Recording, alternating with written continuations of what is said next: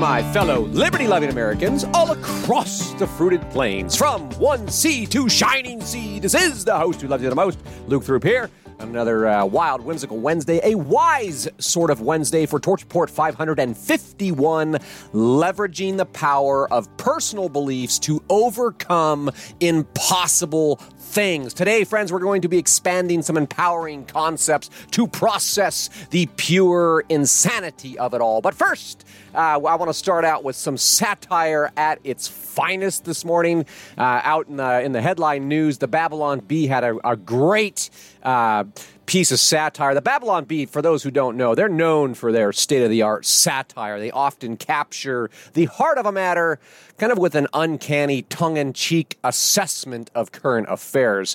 For example, the article out today about the uh, commie chief Xi Jinping overseeing elections in the glistening, needle littered bastion of feces, feces uh, known as San Francisco. From uh, top of the page at the Babylon Bee, I put a screenshot in here. Hey, friends, by the way, if you're listening on a podcast platform, please know you just have to go to thetorchreport.com, check out thetorchreport.com, and you'll see this spiffy annotated screenshot from the Babylon Bee. It says President Xi Jinping appointed to serve on San Francisco Elections Commission. I'll just read a little excerpt here. Quote, in an unexpected move to strengthen and add legitimacy heading into the 2024 election season, Chinese President Xi Jinping was appointed to serve on the San Francisco Elections Commission. Though the leader of the Chinese Communist Party is not an American citizen, and many would argue that he has a vested interest in undermining and destabilizing the United States, proponents of the move hailed it as a landmark achievement for diversity and a step toward improved diplomatic relations between the two world powers. It's a move that makes perfect sense, said Board of Supervisors President Aaron Peskin. Why wouldn't we why wouldn't we want the leader of a rival nation playing an important role in an election here in the United States? I mean, he clearly has extensive experience in politics and his prominent position indicates that he's a man of integrity and he would never do anything improper proper, right? when reached for comment, Xi Jinping expressed gratitude for the opportunity to serve uh, thank you for such a great honor, he said through his interpreter. My years of experience in secretly overseeing elections in the United States will come in handy in my new role, publicly overseeing elections in the United States, starting out small in an area in an area like San Francisco, which is basically a Chinese province. Uh, will let that'll let me get my feet wet before I expand my influence. Also, please continue using TikTok at this time. Thank you, says Xi Jinping. End quote. Oh, friends, it's just nuts. You know, it's crazy, it's fun. Uh, but what I love most about this satire is the way in which they capture the very real rationalization of stupidity. You know, the whole man of integrity who would never do anything pro- improper shtick. I mean, you know, that that pretty much sums up the extent of critical thinking uh, in certain circles these days, on the left in particular. You know, whereas once upon a time liberals were keen to stick to the man and demand that the government keep its money grubbing, meddling mitts out of their lives, as the heavy mental tampering has taken its toll, as the obscene social conditioning has pressed into excess, these once skeptical, liberty loving liberals have grown quite affectionate for good old Uncle Sam, and, and now it's like they're BFFs. I mean, they share a bed, they frequently fornicate with each other. It's sick, it's incestuous, friends, and yet it's happening. It's it's it's like a. Uh, well, it's like watching a sly and cunning groomer have their way with an innocent victim. It, it, it's it's looking on in disbelief here as the blatant abuse continues unabated. And it, again, it's happening on both sides of the aisle. But with each day that passes, liberals seem to slide ever deeper into depravity, kind of passively accepting the increasingly deranged narrative, drifting further into the abyss of subjective justification, doubling down on all the nonsense that they've been conditioned and taught to believe. But again, in all fairness, friends, there, there's a great deal of nonsense circulating on both sides. There's a lot of nonsense circling in conservative circles as well. And as human beings, I think we'd all be wise to realize that, that we each are susceptible in our own ways to being duped. The truth is that we can, in fact, convince ourselves of anything, right? I mean, it's just human nature. Uh, we can fervently believe that we're right no matter what. And even when it turns out that we're wrong in every way, we can still cling to these beliefs.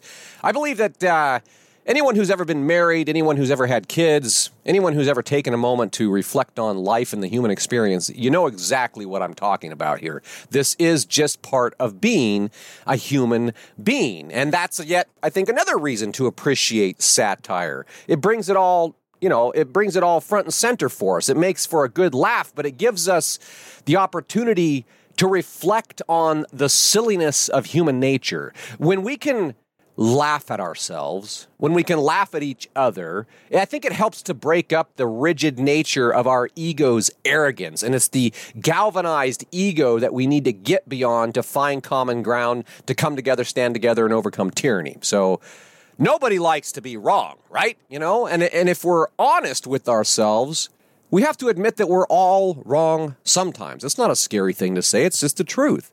Uh, Anyway, just in case there was any doubt, of course, the leader of the CCP is not directly going to oversee the California elections. He's still going to do that kind of clandestinely because, of course, he's got an entire cyber army to take care of that for him, many of whom work within our own government agencies like CISA, the DOJ, FBI, CIA, NSA, and other deep state agencies. Jen Easterly comes to mind. I did put a link in there, uh, Torch Report 369, Meeting the Global Elite. In that report, back in almost a year ago, May of last year, I was talking about who's over in Bilderberg and, and uh, high level officials from these agencies were there in Bilderberg. They were meeting in China with the CCP and others to talk about how China is a role model for the world. So let's not forget that. You know, when, when you've got the secret global cabal, when you've got globalists at the UN, the WHO, and within our own political establishment openly hailing China, China, the CCP, the Chinese Communist Party, as the role model for the world, we'd best take note. You know, by extension of that declaration, every agent within our own government who is operating on behalf of the global collective, or in the media for that matter, everyone within the ranks of, uh, of American society and institutions who are passionately dedicated to building global democracy, they are in fact ideologically aligned with Xi Jinping, the commie dictator from China. What's critical to understand here, I think, is that those who have been successfully assimilated into the collective hive mind, they're no longer capable of thinking for themselves. This, as, as the astute listening audience probably already knows, is, is in fact the result of a mimetic infection, a meme, a mimetic infection. This is what happens when a mental virus takes control of an individual's brain, thereby driving all manner of psychotic, self destructive behavior. That's what we see on full display each and every day. And as always, friends, as you know, there's a science to this, right? You may recall, if you've been with me, how DARPA uh, they developed military grade memes, and in uh, in the process of developing these military grade memes, the deep state is now able to guarantee to guarantee the propagation of an idea, no matter how crazy it may be. Military grade memes guarantee the propagation, the spread of an infectious idea.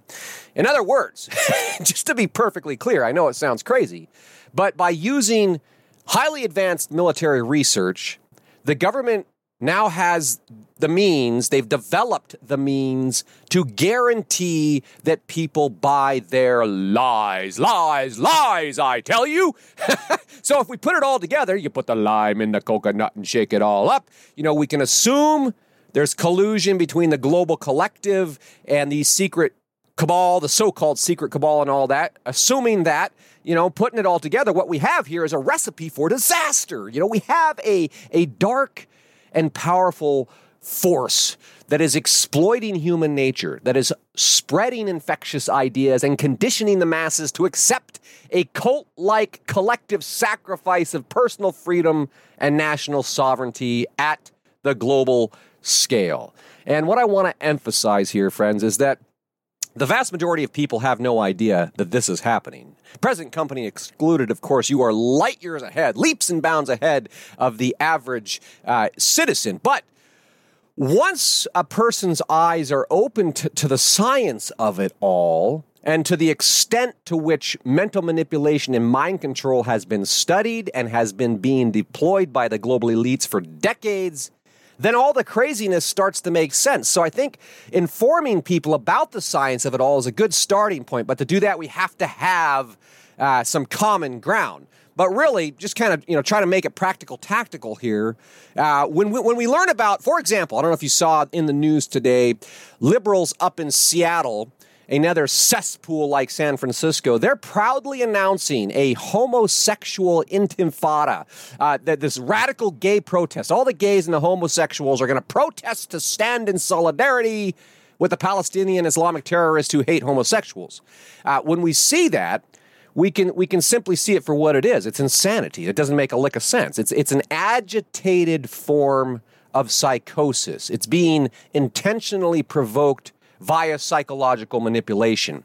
The same thing goes for college professors telling young adults that they have to stop reproducing and raising families because, quote, one extra child may be responsible for the severe suffering or even death of one or two future people. Period. End quote. Again, friends, it's nuts. It's pure insanity.